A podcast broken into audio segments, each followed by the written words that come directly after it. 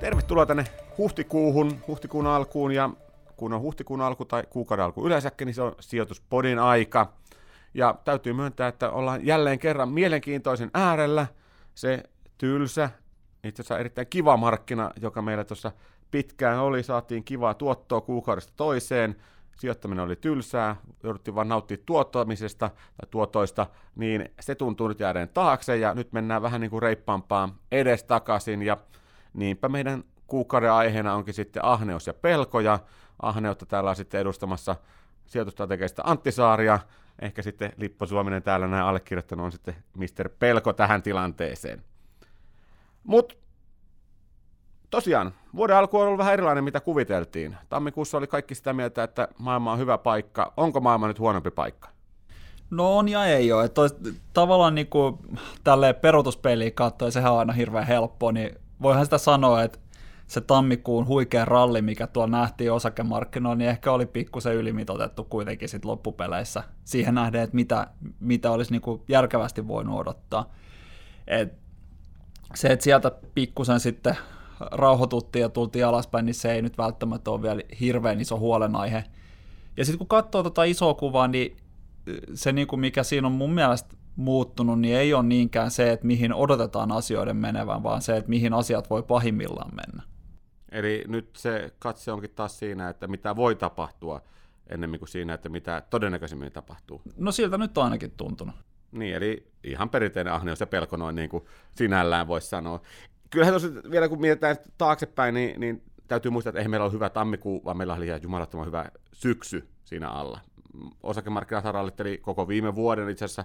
Nehän lähti sieltä 2016 alusta ylöspäin menemään, viime vuosi oli vahva, ja ehkä se tammikuu oli semmoinen loppuhuipennus, ja jälleen kerran tietysti se vauhtisokeus iski sitten kautta linjan, muistan, kun me oltiin silloin New Yorkissa käymässä tammikuussa ja käytiin isoja poikia siellä tapaamassa niin kuin kovia jätkiä eri pankeissa, niin kaikki oli samaa mieltä, että kyllä näyttää muuten hyvältä toi osakemarkkina ja hupsista keikkaa, miten sitten kävikään. Siinähän se huippu sitten tuli aika lailla samaan, samaan kohtaan tonne noin, eli, eli siinä mielessä niin kyllähän tässä se niin kuin ahneus iski, iski jälleen kerran, ja, ja niin kuin tässä kohtaa olisi hyvä aika pysähtyä sitten miettimään, että miten paljon se maailma on muuttunut, onko ne tekijät, jotka siellä nyt uhkaa tätä näin, niin onko ne nyt niitä, jotka oikeasti sen kaataa, ja toisaalta ehkä se kaikista tärkein on miettiä, mitkä ne on ne positiiviset asiat, ne isot asiat, joka tota markkinaa nyt vie, ja se on varmaan nyt se, jossa meillä edelleenkin on aika lailla vihreä valo, hyvännäköinen tilanne.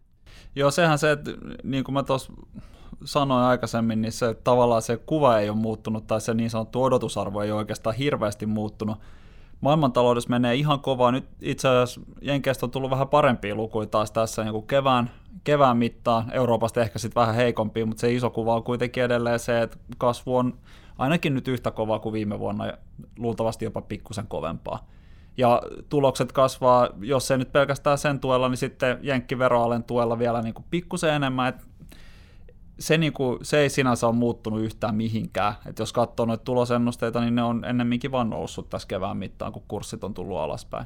Mutta sitten on näitä pelkoja, ja ne on ihan aiheellisia.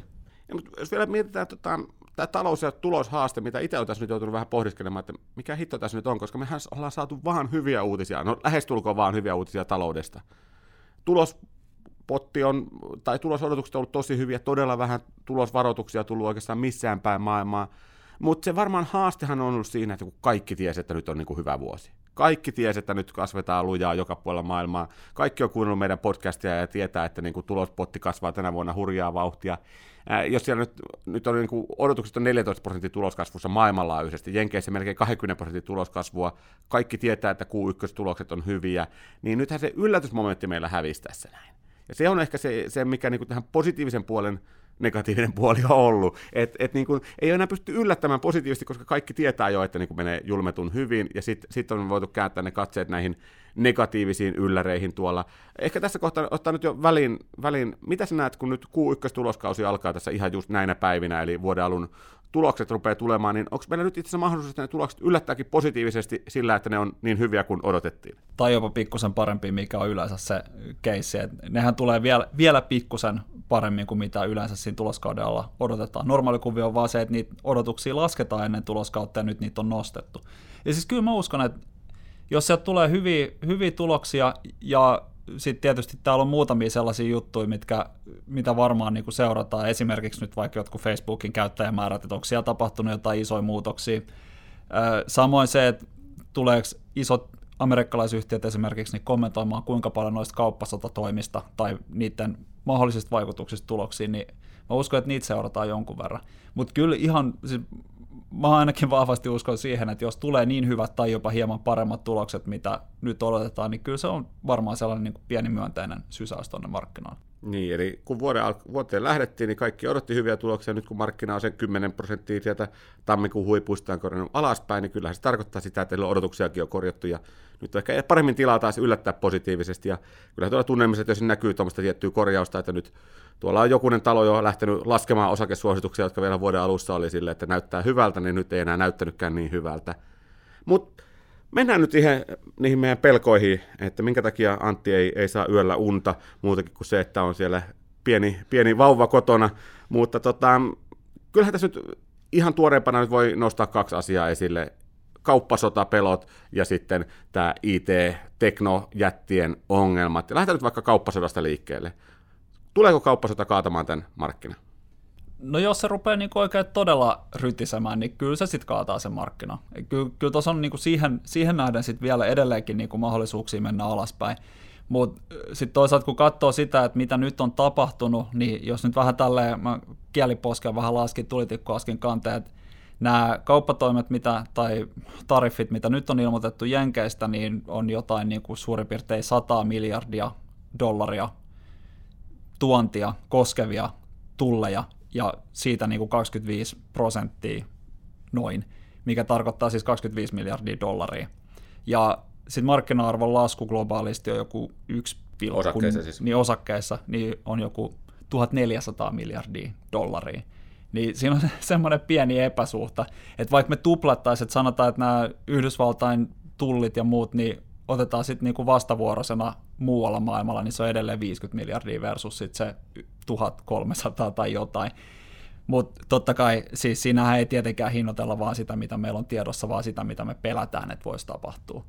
Ja semmoinen niin jatkuva kauppasodan kierre, niin ei ihan sata varmasti ole hyvä asia markkinoilla. Niin siis, jos nyt taas mietitään, että tosiaan se pahiskenaarihan on nyt se, että, että ensiksi Trumpi kautta Yhdysvallat tuossa avasi pelin, heitteli tuonne vähän tulle ja sinne tänne pisti nyt Kiinalle sen viimeisimmäksi sen 50 miljardia, koska nyt oli, oli 50 miljardia arvosta sitä tuontitullia, Kiina vastasi nyt 50 miljardilla, jos tämä nyt olisi niin, että tämä ei olisikaan pokeripeli, jossa niin pitää aina nokittaa toista, niin eihän tämä niin ole iso juttu.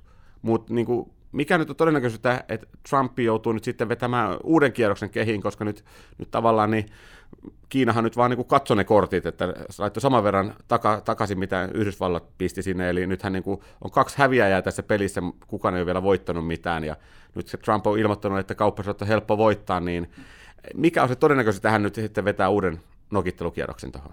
No kai se on aina mahdollista. Toki niin kuin on hyvä ehkä muistaa tässä, nyt tulee tämä mun ahneuspuoli esille, että hän on itse sanonut ja myöskin sitten muun muassa Wilbur Ross, joka on siis Yhdysvaltain kauppaministeri, suurin piirtein vastaava titteli, niin totesi tuossa, että, niin, että kyllähän niin kuin tavallisetkin sodat yleensä päättyy neuvotteluihin.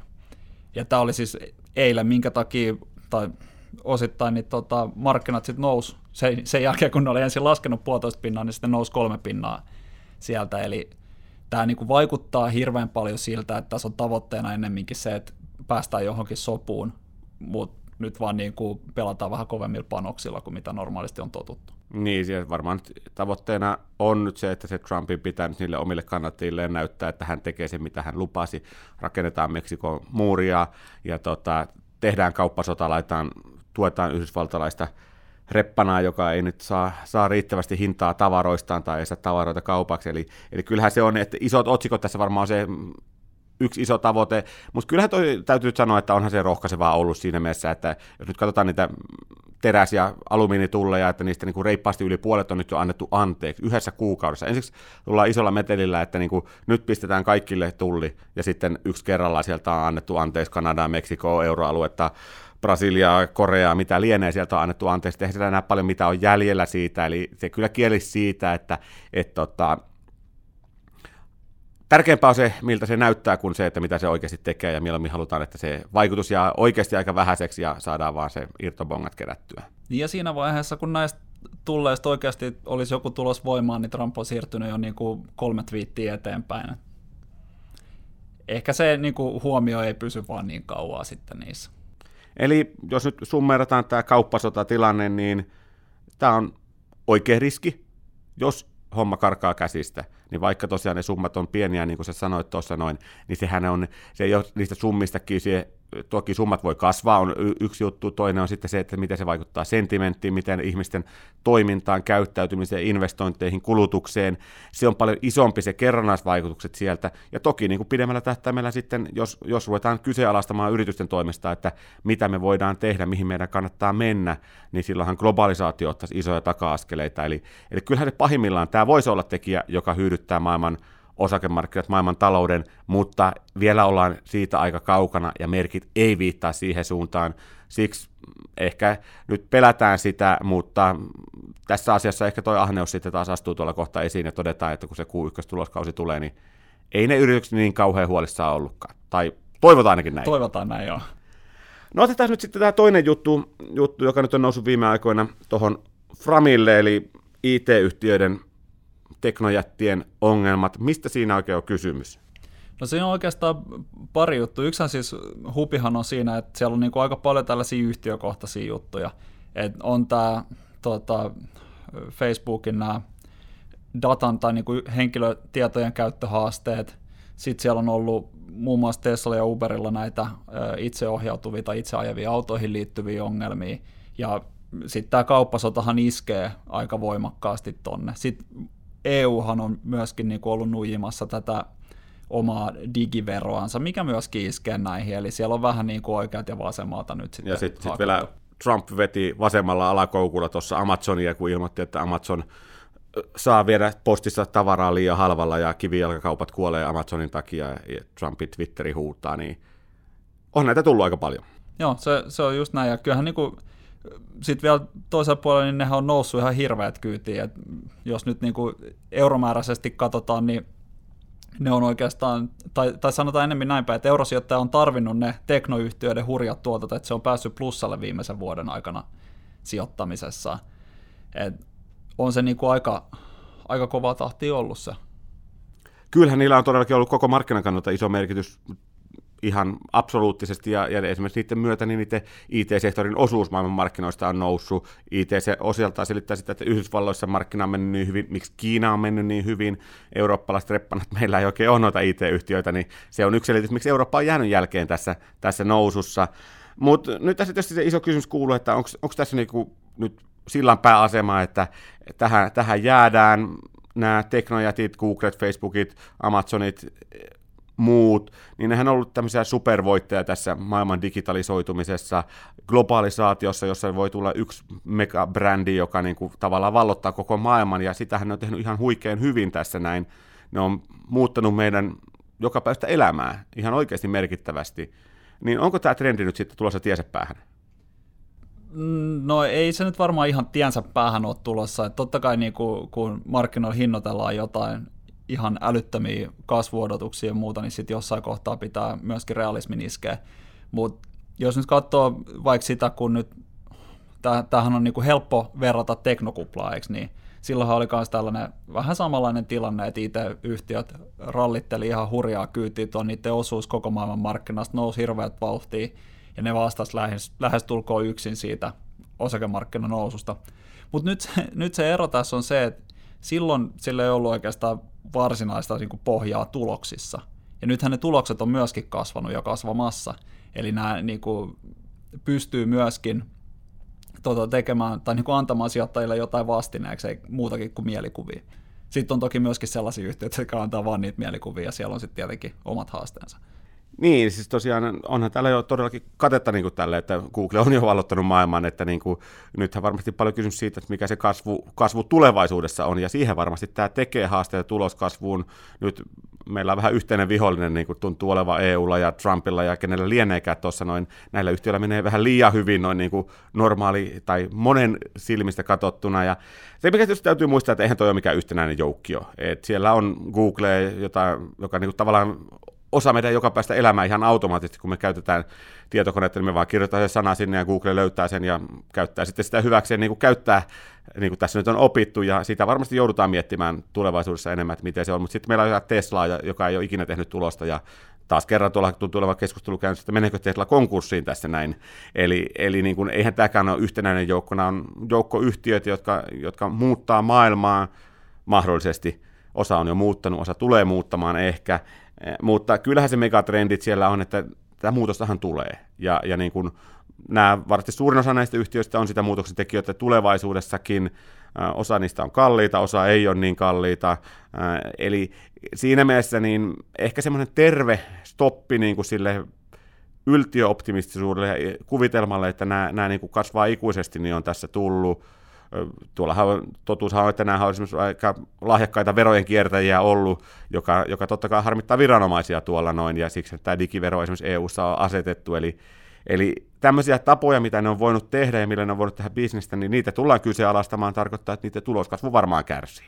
Joo, ja varmaan sama koskee itse asiassa tätä niin kuin ihmisten henkilötietojen käyttöä, että luultavasti siinäkin tulee jonkun verran sääntelyä, mikä sitten tarkoittaa sitä, että se bisnesmalli ei toimi enää ihan yhtä täydellisesti kuin se on toiminut aikaisemmin tuossa hauskana tällaisena pikku sivuhuomautuksena, kun puhuit tuosta, että jotkut on halpoja ja jotkut on kalliita, niin tähän siis muun muassa, tai esimerkiksi nyt vaikka sitten tässä fan-indeksissä, mikä nyt on sitten, tai kuvastaa aika hyvin tätä teknojen menoa, niin siellä on PE-luvut heittelee tuollaisesta 14 140.